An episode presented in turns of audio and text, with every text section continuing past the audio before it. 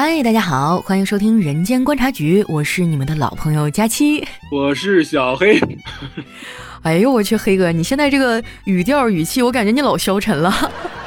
我 emo 了，我现在是 emo 本猫。前一段时间小黑回上海了嘛，然后我因为哈尔滨这边有疫情啊，我暂时没回去哈。结果没想到，我简直就是太幸运了啊，逃离了上海这个毒圈，而小黑现在正处于这个毒圈的正中央。这一次的疫情也是让很多人的生活发生了翻天覆地的改变哈。那今天我和小黑商量了一下哈，就和大家聊一聊疫情之下的居家生活哈，怎么样让自己不 emo？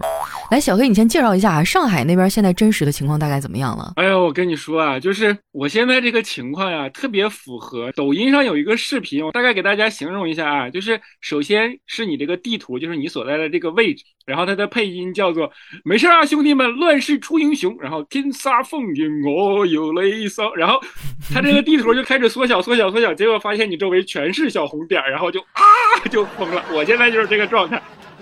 我一开始还挺美的，因为你看啊，上海最开始不是呃爆发疫情，其实就是我们家这个周围这一个片区，嗯，就是疫情的正中心。所以从三月初的时候。我们这边小区就实行整个的动态的风控的管理，但是那个时候其实就觉得还好，甚至当时还有点小庆幸，说：“哎呀，终于可以居家办公啦！”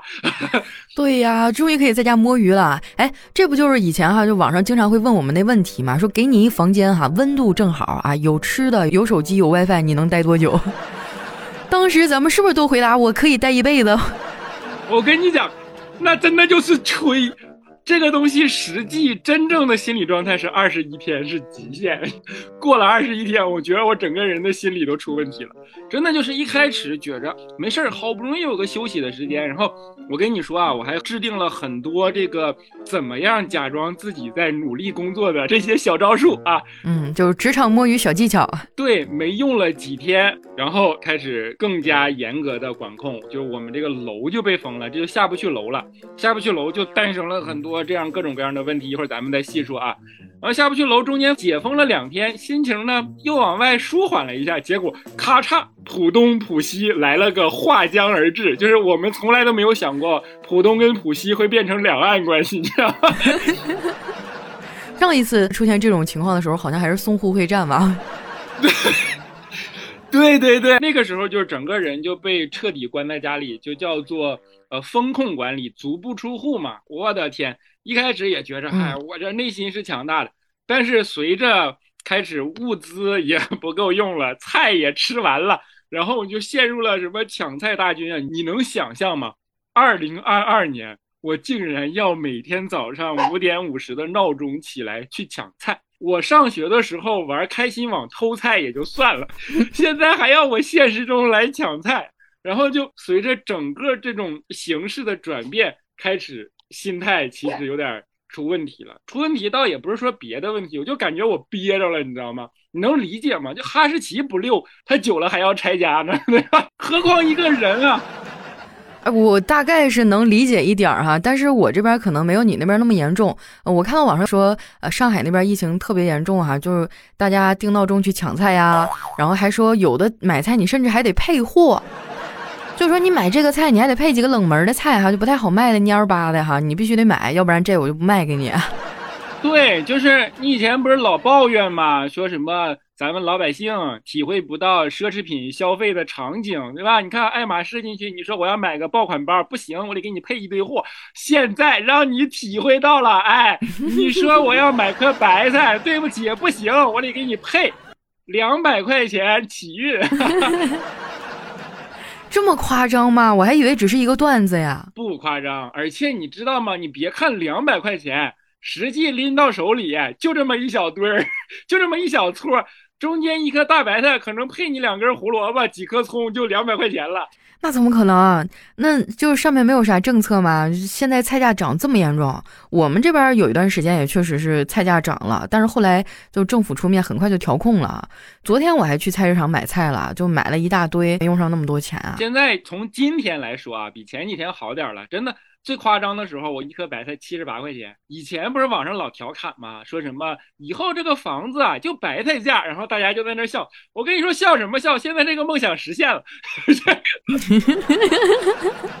确实是白菜价。如果你把房子一平米的重量算下来，可能还没有白菜贵呢。哎呦，跟你这么一比，我觉得太庆幸了。幸亏我年后没走。我当时是因为哈尔滨有疫情嘛，我寻思那就在家待一阵嘛，就别给国家添麻烦，别搁那瞎溜达了。然后哈尔滨疫情缓一缓，我发现上海大爆发了，我寻思那就别回上海了，再待一待吧。哎呦我天，这几天在家给我待的哈！我前两天拍了一个抖音视频嘛，好多人都跟我说：“佳期，你这脸怎么都圆溜的呢？就好像打了两斤玻尿酸一样。”我说：“好吧，我承认了，我过年我确实胖了五六七八斤吧，也就 那没有办法。你说疫情在家啥也不干，我原来我还出去学游泳，然后去健身啊，跑跑步啥的，现在彻底就凉凉了，啥也干不了了。我刚办的健身卡，然后我买了十节游泳课，我刚上了七节，哎。”游泳馆关了，我现在只期盼啊，熬过了这一次漫长的疫情，那个健身房它不要黄。我刚想说，你这一出去看游泳馆不止关了，它还黄了。哎呀，虽然咱俩同时居家，同时线上办公，同时没有什么生活的生物钟，但是我瘦了五斤。那怎么可能啊！你就成天在家里，我记得你原来老出去打球，你现在也打不了了，你凭啥瘦五斤？你控制饮食了？我没有，但是我真的瘦了五斤，要么就是秤坏了。我不止瘦了，我体脂下降了。我以前体脂十八，我现在体脂十六。然后呢，我内脏脂肪都恢复到了正常区间里边偏高的那个状态。这怎么可能啊！我不信，你家秤坏了吧？你拿出来瞅瞅，是不是快要没电了？是不是底下哪个角不平啊？这怎么可能？我跟你说啊，如果是我的秤有问题，我都考虑好了。过后呢，我把这个秤高价的卖给你，我觉得它能够当成一种心理治疗的方案。你可拉倒吧，你滚蛋呀！我不需要，就我觉得不科学。你在家里是做什么运动了吗？你是不是在家里 emo 了？emo 了，然后就瘦了。我觉得有可能是我的精神状态出了问题，就是高度紧张，然后加上焦虑，然后给我整个人就干瘦了五斤。有一天晚上，我不夸张的说啊，我就感觉腿伸不开，我就躺在床上，我怎么都睡不着，就怎么着都难受，就感觉关节刺挠，你知道啥感觉？我不太理解，我本身我就不爱运动。我真的，我当时理解哈士奇为什么会拆家了。因为我就会蹬被子、踹床，我就是不是 犬科，我没办法用牙咬各种东西。你给哈士奇卷久了，它肯定就是这种状态。我记得上期节目里你还说你家狗憋得噔噔的，没地方上厕所，现在怎么解决的呀？我跟你讲，我家狗以前啊在屋里尿尿，我会打它，一喊它就把耳朵就背过去，它就知道它犯了啥错误了，然后就躲起来。现在不了，现在就是尿个尿，恨不得当你面尿。尿完了就这么看着，我呲你床腿儿，他何止呲你床腿儿啊！我那天正在那开线上会议呢，他在我地毯上尿了一泡尿，就直接给我地毯废掉了，因为那个东西吸水性好呀。对，就那个味儿哈，真的是你多长时间它都是回味悠长，有一种弥漫着淡淡的那种骚味儿哈。我跟你说，家里养宠物，你不要铺地毯啊！一方面是粘毛，另一方面它要是拉了或者尿了的话，你根本就没有办法处理。不管你怎么洗，它肯定还是有味儿的呀。对，绝了！这地毯没法洗，扔了，已经扔了。我家现在就你看，哎呀，哎呀，哎呀呀，不乐意了是吧？说你还不乐意了？我好好坐着。这是我们今天节目的第二个嘉宾，你知道吗？现在他尿完尿就那么看着你，然后。你都不好意思骂他，你骂他他也不耷拉耳朵了，他就是觉得咋的？你不遛我，你还有理了？你就别说狗憋够呛了，就人也是憋的不行不行的了。呃，我平时的时候吧，我是比较宅的一个人，但是后来我发现哈，就是我自己主观上我不想出门啊，和我被动的你不让我出门，那完全就是两种心态。以前哈，我就平时往家一躺哈，我一整天不出门，哎，我也不想。但是现在我每天要不下去透透气儿哈，我就觉得浑身都刺挠。这段时间哈尔滨确实也是在管控哈。本来呢，我们前两天刚做了一次核酸，啊，应该是全民第七次吧。呃，当时说新增基本上已经很少很少了。呃，做完这一次可能就要解封了啊。结果好嘛，出了一大事儿，你都猜不着。我真的是 哈尔滨的某个大学哈，我就不具体提名字了。有一个大一的女生哈，明明大家都在封控期间，她翻墙出去跟她对象约会去了。好嘛，第二天。查出来确诊十几个。一个人干倒一座城，全市人民都跟着陪绑。然后我们当时算了一下，本来想着清明节的时候能解封嘛，那清明节嘛，一年之中阴气最重的日子，那肯定是不能有 阳性啊。就现在好了，据说吧，可能四月中下旬或者是五月初吧，也许我们还能出去溜达溜达哈。但是我说这姑娘真的是不长心，你说你，哎呀，这姑娘这么干，容易给你们干到七夕，我觉得。就是咋说呢？可能年轻还是爱情最重要吧。咱也不是没年轻过，但是还是没有他胆儿大。现在刚上大一，估计这回也提前毕业了。嗯，啊，这个东西是要说一下啊。你看啊，我们俩这个节目其实有一定的公共属性，那其实是占了便宜的。所以在这儿借着这个节目，还是呼吁一下大家，这次的这个疫情其实比我们想象中传播的速度和隐匿性真的是。要超出预期很多，所以大家还是当回事儿，大家还是在这个东西上提根弦儿。我们现在这根弦儿真的是足够的绷得紧啊。嗯，然后我们这个小区现在执行的是啥呢？就是呃，一户人家两天能出去一个人儿哈，不超过两小时，就为了让你出去买菜啥的。而且我们家这个地方就特别尴尬，我们家是二号楼，然后我对面是四号楼，旁边一号楼哈，就是四号楼、一号楼和三号楼都被封了，你知道吗？我家一出门，楼底下有一警车，警车里面有警察就搁那盯着看，然后旁边拉的那个绿色的铁丝网，我去，就是我的活动范围就被那个网都给圈起来了。虽然我们没有封，他没有圈我，但是他把我前后左右全圈起来了，那种心理上的压迫感真的是我不知道你能不能理解啊。但好在我还能下楼溜达溜达啊，就每天还能稍微的放放风。我当然能感受到啊，因为我就是铁丝里边的那个人啊，知道。就这个环境会让你尤其的觉得自由诚可贵啊！就这个空气呼吸一下吧，有多难得，就格外的甜美，是吧？啊，你真的是不理解我们这种就是确实被圈在家里，就打死不让你出去的这种人的这个 emo 的状态啊！然后你看啊，现在上海就最近整个的这一段时间吧。平均每天有大概五六千的这个数字，你每天看着这个数字，你心里其实是有焦虑的嘛。然后每两天就是间断着，今天是抗原检测，明天就是集中的核酸检测，反正就这么轮着做。哎呀，我跟你说，我鼻炎都治好了，就是拿那个棉签给我捅的啊！你们做鼻拭子啊？不是捅嗓子眼儿吗？做鼻拭子，他那个抗原检测只能捅鼻子，我估计你们那儿还没有去干这个事儿。我一直以为那个是检查唾液。就是一个白色的，有点像那个，就是一个上面有试纸，然后有两道杠什么的那个，是是它吗？对，就跟烟云棒一样，我就没好意思说，原理一模一样。就是那两天我这个朋友圈里集中晒一道杠嘛。哦，以前大家都是女生胆战心惊，说不要出两道杠，不要出两道杠。现在是所有人拿着这个，不要两道杠，不要两道杠。我真的没有想到那是捅鼻子哈，因为呃之前我做过一次鼻拭子啊，那会儿是我出差嘛，我着急走，第二天飞机，结果我头一天去那个第一个医院哈，他做完了，结果出的特别慢，我第二天上飞机赶不上，后来没办法，我就做了鼻拭子，因为他那个出结果快嘛，当时我就把脸凑过去了哈，他拿出那么老长一个细细的棉签儿，嗖一下就捅进去了，我就拼命的往后蹭哈，然后他就抓着我的大脖领子说：“你别往后蹭喂。”然后他捅进去，他还不算啊，你知道不？他还在里面搅和，哇天呐！当时我觉得我天灵盖都要起飞了，就是，我觉得我是个特别坚强的人，从小到大，我那次被他捅完了以后，我流下了心酸的泪水，眼泪汪汪出来的。对，就是直接感觉直捅脑仁儿，然后。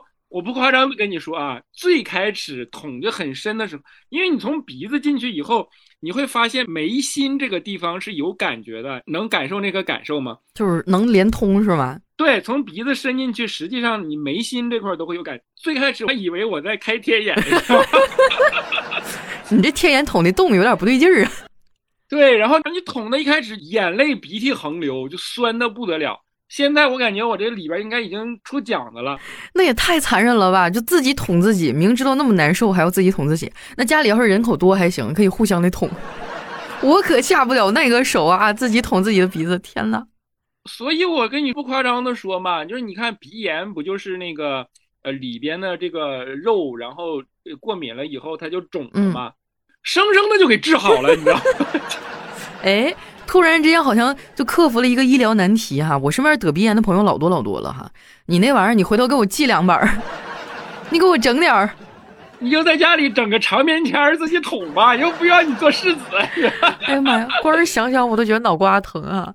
啊，我的天呐，我现在跟你说着，我这鼻子都酸，还想打喷嚏。要不这样吧，你现场给大家表演一个捅鼻子，我们感受一下。你这么描述，我真的很难理解。咱这是音频节目，这样啊，你哪天开直播，你连我，我觉着我这绝活能给你直播间拉两千人。哎呦我的天啊，真的是我上次开直播的时候连线了小黑哈，我们俩也没啥才艺啊，就我们俩都是段子手。后来想来想去嘛，我就给大家唱了一首歌，小黑在旁边跟个傻子似的摇头晃脑在那伴舞。我现在有才艺了，我就捅鼻子就是个才艺，我到时候这个才艺就叫开天眼。行，大家麻溜的哈，赶紧关注一下我们《人间观察局》这张专辑哈，下次开直播的时候我叫你们哈，一定要来啊。这一次的疫情也是让很多人的生活发生了翻天覆地的改变哈。昨天晚上我一小姐妹呢，突然也是给我发了一条信息，就是他们那儿临时裁员了，跟她说，哎，我们这个项目进行不下去了，可能要被砍掉了，巴拉巴拉巴拉的。然后她还在和人事去沟通这个赔偿的问题。她跟我说，姐姐，我感觉我在上海努力了这么多年，怎么好像突然之间就一无所有了？我说你别这样想啊。然后他说我的房租也快要到了，然后我现在在困在这座城里，我又出不去。他昨天晚上跟我聊了很久很久，哎，我特别想劝他，但是我又不知道怎么劝，因为你没有身处那个漩涡当中，你就没有办法去给他什么样的安慰和支持啊。所以我觉得今天我和小黑虽然苦中作乐嘛，聊得挺开心的啊，但实际上这背后呢也有很多比较沉重的东西。我只是希望通过我们这期节目呢，能让大家稍微的放松一下心情啊，就不那么 emo 了。对对对对对，咱还是要苦中作乐。跟你说啊，我为了防 emo 啊，我其实想了很多小妙招，你知道吗？我想了很多，看上去是摸鱼，但是实际上是为了我保持工作状态的方式方法。你说说看。我跟你说啊，首先你的企业微信要用电脑端登录，这样所有同事看上去你都是在用工作台在登录。然后有一天我上企业微信，发现所有同事都在用工作台登录。其次呢，你的这个手机啊要调成震动，并且呢，企业微信的这个消息同步一定要让手机提示你，这样你就不会漏接信息。哪怕你在睡觉的时候，也要把手机抱在怀里，这样一震动你就知道有信息来，以便及时恢复。然后还要练就一个本领，就是哪怕你刚睡醒。但是这个嗓子的状态也要像我为了这个事儿殚精竭虑想了很久的这样一个状态去跟人家开会，你知道吗？然后最重要的一点是，一定要和你的领导以及同事们去呃划分和界定好整个工作交付的标准，记得是标准啊，这个东西以防你周报没有东西可以写。哎，我就发现居家办公真的是很容易懒散啊！但是有很多人都是上班摸鱼嘛，然后就有很多的公司哈出台了各种各样的奇葩政策，你知道吗？我有一姐妹，她们公司特别变态，她们每天要八小时视频办公。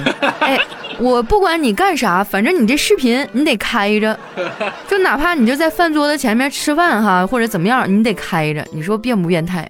就让我想起了小的时候上课被老师的目光支配那种感觉。然后还有一个就是，我觉得我们公司也真的是够够的了啊！每天早上开会，每天还得交工作报告。你说每天就干这么点活，有什么好报告的？以前都是一个礼拜或者是半月交一次，现在变成了每天交工作报告。咱都不知道王鼎写点啥，把你的创作灵感都用在工作报告上了，所以节目就拖更了嘛。对，我就觉得我这一辈子最丰富的想象力全用在怎么编工作报告上了。还有一个啊，就是我一姐妹儿，他们公司哈要求他们一天打四次卡，你敢信？就是领导让你一天打四次卡，就无论何时何地哈，这还不算最变态的，而且他们领导还要求他把微信步数打开。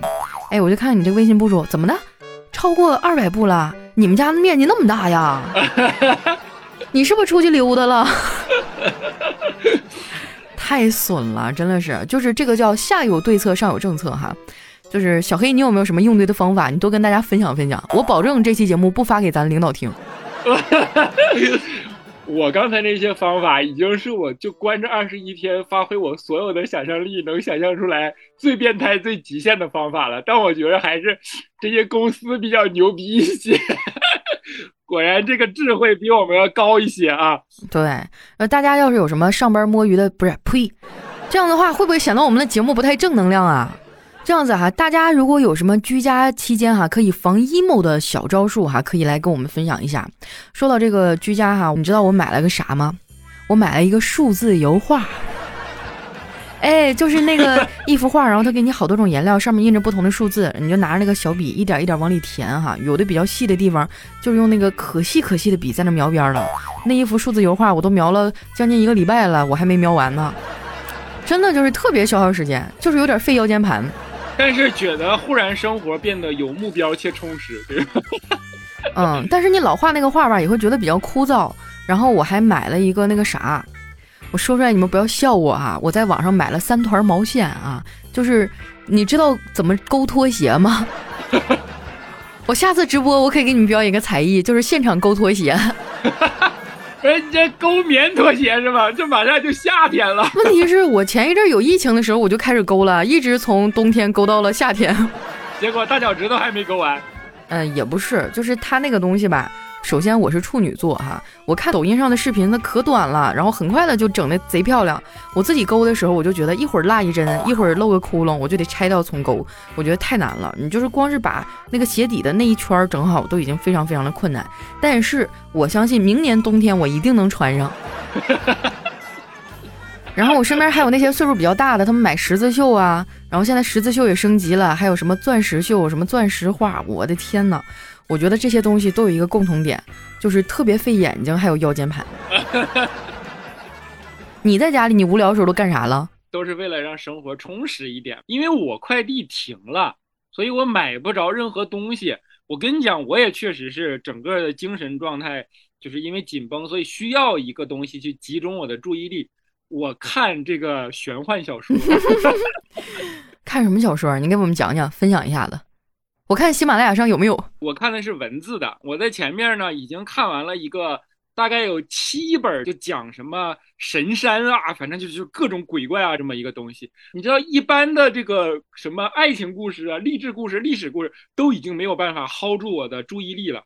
就只有这种 妖魔鬼怪的东西，你才能够有兴趣；要么就悬疑，你才有兴趣看下去。然后那个不是看完了吗？我最近在看《藏地密码》，这十本书的《藏地密码》。这文艺青年跟正常人就不太一样哈。我们搁家憋的等等的，然后你搁家看书，那也算是另外的一种形式的提升了。你还干别的了吗？我跟你说啊，我在这件事里边，我忽然想明白一个事儿。我不是为了装逼，也不是为了升华，我忽然想明白，那些念经的人为什么要去在手上拨那个佛珠。你能理解吗？它和你绣十字绣和数字油画其实是一模一样的道理，就是为了把这个时间刻度弄到一个最小的这个单位里边，然后在这个单位里边有事儿干。干同一件事儿，比如说佛珠有一百零八粒儿，对吧？每转一粒儿念一遍什么什么东西，这样你就把时间就切碎了，那你就觉得时间就不难熬了嘛？那你就一点一点的就过去了。但我觉得这样真的太无聊了。你数什么佛珠啊？你来给我们的节目点赞呀，是吧？你要嫌人无聊，你把我们一千多期节目每一期翻出来都听一遍，然后给他点赞、留言、打 call，是吧？哎呀，我天哪！但是其实我觉得本质上是一样的，都可以排解寂寞，都可以把你的时间和精力都给消耗掉啊！你们不如考虑一下我的建议，然后还能给我们涨涨绩效啥的。我觉得挺好。我这段时间在家里也没憋得那么难受，因为我之前买了一个那个 Switch 游戏机嘛，我们家还有 VR 啥的，我没事儿就开始打打游戏啊。但是打游戏其实也会有一个枯燥期，比如说我那个马里奥都已经打通关了，公主都已经让我救出来了，再给他送回去。我现在每天早上起来呢，我就先让我们家的那个音箱啊，先开始放歌啊，然后呢，我就拿起那个喷壶，给我们家的每一盆绿萝浇水。就是我们家有大概有个将近十盆的绿萝啊，我挨个给他们浇完水，然后那个擦擦地呀，吃个饭啊，然后就开始写写稿子啊，大概是这么一个状况。我这段时间无聊到什么程度？我给我们家每一盆绿萝都起了一个名字。这个就是抠到我莫名其妙的笑点上了。我老幻想着，如果再隔离二十天，可能某一天我的幻想当中，这植物就会说话了。对，我就想说，你接下来就和每一盆绿萝录个节目。对对对，就再也不用考虑什么嘉宾的问题了哈。嗯，然后还有就是，我觉得这一次疫情给我带来最大的困扰就是，我特别想搓澡。你知道我有一朋友特别绝啊，就是我们在疫情听说要封城之前哈，他听到这个风声了，我们都是麻溜的回家了，他不是啊，直奔澡堂子是吧？对，奔澡堂子哈，一顿连洗带搓带按摩的，然后还理了个头发。我现在觉得他简直就是先知，太明智了。我这段时间在家，我就觉得我这个刘海啊，都已经快到我鼻子了，就怎么卷也没有用，就特别难受。哎，我不知道你现在你头发怎么样？我男孩子应该更惨一些吧？哎，我正想说呢，我跟你说说理头发，因为你看啊，是过年回来，然后咱们北方不都讲究正月不剪头嘛，对吧？然后我正月就没剪，正月出来以后呢，我就觉得这头发有点长，但是那阵工作又忙，就中间有一个礼拜没去剪，结果不就疫情就来了，就封上了吗？封上以后，我们中间有两天解封。然后这两天刚好是周末，那有一天我去买菜的时候，正好路过马路。你们知道那种老头站在马路边上放个小板凳，十块钱一位的这种剪头发啊？我大概见过啊，就是那种传统的理发，就是拿个电推子。给你咚咚剃卡尺，对我就去了。我我说那个大爷，你看我这发型能剪吗？这师傅白了我一眼，说我什么发型不能剪？我就坐在那儿了。不管你想要什么发型啊，反正我剪出来都是我想要的发型。哎，对你跟他说什么都没有用，他也不听。然后也什么洗剪吹也不洗也不吹，反正就直接拿一个红布咔往你身上一蒙，然后那个后边扣一系，这手剪的，这手推的，咔咔咔。五分钟啊，平均一分钟两块钱，然后不了不了，走吧。你们可以想象一下我这个发型啊，然后又经过这么长的时间，我这个发型就是形容一下怎么说呢？你要说燕子可以在上面续个窝吧，有点夸张，但是几个马蜂我觉得还是能招得下的。哎呀，我大概可以想象啊，因为之前过去两年也有疫情嘛，我就看到网上有很多人分享了自己疫情期间那个头发的照片儿。嗯，然后我觉得女孩子还好一点啊，我大不了我齐刘海不梳了，我梳中分行不行？我梳斜刘海行不行？我把它搂起来，我梳个丸子头行不行？对吧？但是还有一点我就比较受不了，就是不能做美甲美睫了。我的天啊，像我这种精致的猪猪女孩，我这么多年哈，我接睫毛都习惯了。你就没有发现我的睫毛特别长吗？就从侧面看特别好看。我一直以为你天生丽质呢，我的天呐。哎，对，那就说明这师傅手艺挺好啊。我觉得很多的小仙女应该都接过眼睫毛，就是你睫毛长了以后，你就不用天天刷嘛，然后一睁眼睛不灵不灵的，特别好看。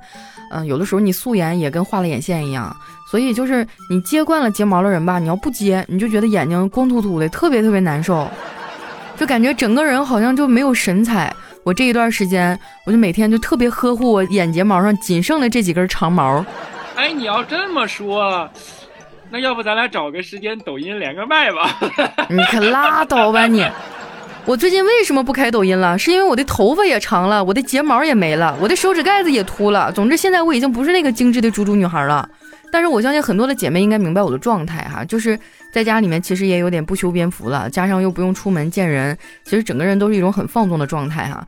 但我觉得这样挺舒服的。我发现我就是这么长时间不化妆，我的皮肤反而好像还变好了一点儿，真的。就是吧，觉得眼睫毛没了有点难受啊。等到疫情解封以后，我第一时间我要先把我的头发剪了，第二时间我就要先把我的睫毛和手指盖子整上。我的要求比你低一点。我现在无比的怀念自由的空气，期盼自由的空气。等疫情结束以后，我一定胡吃海喝的吃一顿火锅。这让你说的也太可怜了，你们家窗户都不让打开呀，还自由的空气，你窒息了你？他有空气，但不自由啊，你知道吗？那你那么说，监狱里的人也能打开窗户，他为啥就对吧？我跟你说，我到火锅店里啊，我就不点肉。我就专挑那个白菜、生菜，那个那个绿菜，你给我使劲涮！我一定要过一把逛奢侈品店的瘾子，是不是？我这天哪，真的是，哎呀！哎，那你们那边不能叫外卖吗？就是外卖不给你送吗？不能。你知道啥叫风控吗？足不出户，就是所有市面上的外卖也好，然后你像盒马这种快递，所有的运力。呃，有的被征用了，然后有的被管控了，有的就是他那个点儿也在风控区内，有的就直接就封掉了。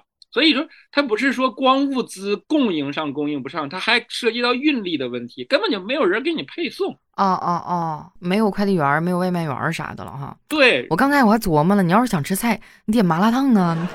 你跟他说别煮，给我装菜叶子就行。你这想的也真的是太好了。封控区里哪还有做麻辣烫的给你开门啊，姐姐？哎呀，你别提了，就是这段时间不是每两天能下去一次嘛，然后时间还非常有限啊。然后我在家里面每一次出门的时候，我都要捯饬捯饬，就是给自己稍微化化妆啥的，涂个红嘴唇，然后下楼倒个垃圾。就是我只有那一瞬间，我才觉得啊，我好像活过来了。我就感觉每次下楼倒垃圾，好像都在出席时装秀一样。然后我还有一点就是，我以前我微信上很多的群聊嘛，我都是把它那个设置成免打扰，而且还给折叠了。后来我这段时间实在闲着无聊，我就把那些群都打开了，不要错过任何交流的机会。然后，哎呀，反正就是在家没啥意思嘛，我心态稍微有一点点的憋得慌，但是没有你严重，毕竟我两天还能出去一回。确实是我跟你说，我现在是看这个玄幻小说。再往下我就只能听故事了，比如说喜马拉雅找本两千多集的书，靠声音来抓你的注意力，对吧？再往下我就只能自己写小说，因为疫情居家哈，把书都看完了，只能自己被迫的写一本书。对，最后给你憋出个作家来，我跟你说，真的。哎，你说到这个，我还想起来，小黑当年还写过一本书，在你的公众号上连载，是吧？啊，对呀，就当年是文艺，现在就是没办法，就是憋了。就宋丹丹的那个，能憋死你不能憋死不？那你可快点写吧，村口的厕所要没纸了。就是这个意思，能憋疯。哎，但是也开了这么多呃玩笑了，你大家也能听出来，我们俩其实就是苦中作乐，然后在这个。疫情期间，带着这个向上的倔强的一种情绪，在跟大家分享我们的生活。希望大家如果处在像我一样的这个环境里，管好自己，然后呢，保持理智，尽量保持 清醒，然后能帮一点帮一点。比如说，如果征召你做志愿者了，那你就去有条件做志愿者；不能呢，管好自己，先别给人家添麻烦。这样大家都拧成一股绳，他才有可能早日的去。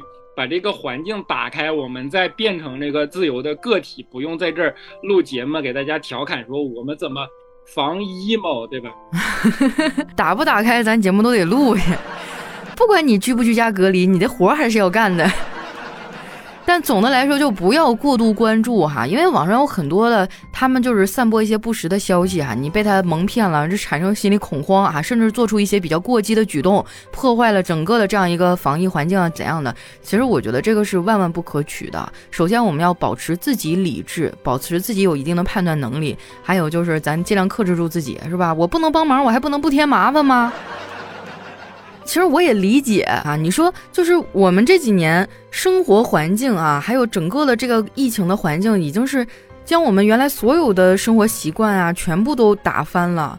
就人在生活环境发生变化以后，就会不自觉的产生焦虑啊或者恐慌的情绪。我们又不是圣人，对吧？在面对灾难的时候，人都会有这种情绪，当然，这是一个自我保护机制，是很正常的。我们也不必因此羞愧啊，也不要在这立 flag，什么我圣人啊，我怎么样怎么样，没有意义的。就是我们在自己能力范围之内，就是尽量的控制一下自己的情绪，因为你慌也没有用啊，是吧？你开心是一天，不开心焦虑也是一天。对呀，你怎么着都得往下过，那你还不如是吧？咱就开开心心的找点乐子。你要在家 emo 了，你就打开喜马拉雅，听一听我跟小黑在这逗壳子，是吧？点一点订阅，点一点关注，你就把我们所有节目的点赞呐、订阅呀都给我们整上啊。然后呢，这个听不过瘾，你再把《非常六加七》往前倒一下，我就几千期了，对吧？每一期我都给他做到一个点赞，一个留言，对吧？实在不行，你就把《一黑到底》也听一下。还有就是要保持和朋友的交流啊。其实我觉得这一次疫情，呃，比较好的一点就是让我和以前很多呃不太说话的朋友又重新的联络起来了。就有很多的人可能随着生活环境啊、距离的变远啊，然后我们慢慢的就变成躺在彼此通讯录里面的一个人，平时也不会跟彼此说话。但这一次看到疫情消息啊，我会主动去问，哎，那个谁谁谁，你那没事儿吧？怎么样怎么样？哎，这话题就聊起来了。所以我觉得你也可以把这个疫情期间当成一个和朋友重新重拾友情哈，去交流的一个机会，也是彼此的支持嘛。不管是从心理上的还是其他方面哈，一起来走过这段难熬的时光。还有就是培养一些兴趣爱好啊，比如说就像小黑看玄幻小说，是吧？你要找到合理的疏散情绪的渠道，其实很多种啊，比如说像我在家里勾拖鞋呀。对我希望疫情早日结束哈，要不然我就得给我每一个听众都勾一双拖鞋。哎，疫情结束以后就卖拖鞋了。对，然后我就开始变成了拖鞋大户，在某宝上开了一个旗舰店。哎，哎，你这么说，我觉得。疫情结束以后，某宝上肯定会出现很多《清明上河图》的十字绣。那我觉得也不一定，它可能会挂在闲鱼上。哎，你知道我最近在闲鱼上淘到了很多乱七八糟没有用的玩意儿。哎呀，就是居家隔离，你还要控制一点，就是不要过度的沉迷网购，真的很费钱。这一点上我还是很羡慕你们的，毕竟你们快递已经停了。哎，就不像我们想买什么，哎呀，过两天就送到了，这根本没给自己犹豫的机会呀。唰唰的剁手，哎呦，好难受啊！哎呀，控制控制你们的欲望啊！我觉得这个节目再录下去就要互相伤害了，再录下去我们要打起来了，拳头已经握紧了，已经嘎嘎吱吱响了。反正就是多调整心态嘛，多给自己一些积极的心理暗示哈，培养一些兴趣爱好，分散一下你们焦虑的情绪啊。就是我们俩就插科打诨嘛，但我希望我们的一些个人的经历吧，像小黑身处毒圈中心啊，一些经历能够给你们一些安慰哈。毕竟大部分人还是没有他那么惨的。就是希望你们开心一点吧，咱们共度时间哈，共同的把这个难熬的时光度过去。那今天我们的节目说了这么多哈，也接近尾声了啊。这个非常感谢小黑哈现身说法，嗯，我听得很过瘾。我觉得现在我这点根本就不算什么了。没有，你要知道，大部分人没有我这么惨，大部分人没有你那么胖。哎，找回来一句，哎哎。今天节目先录到这儿哈，我要处理一点私人纠纷哈，朋友们再见啦，拜拜。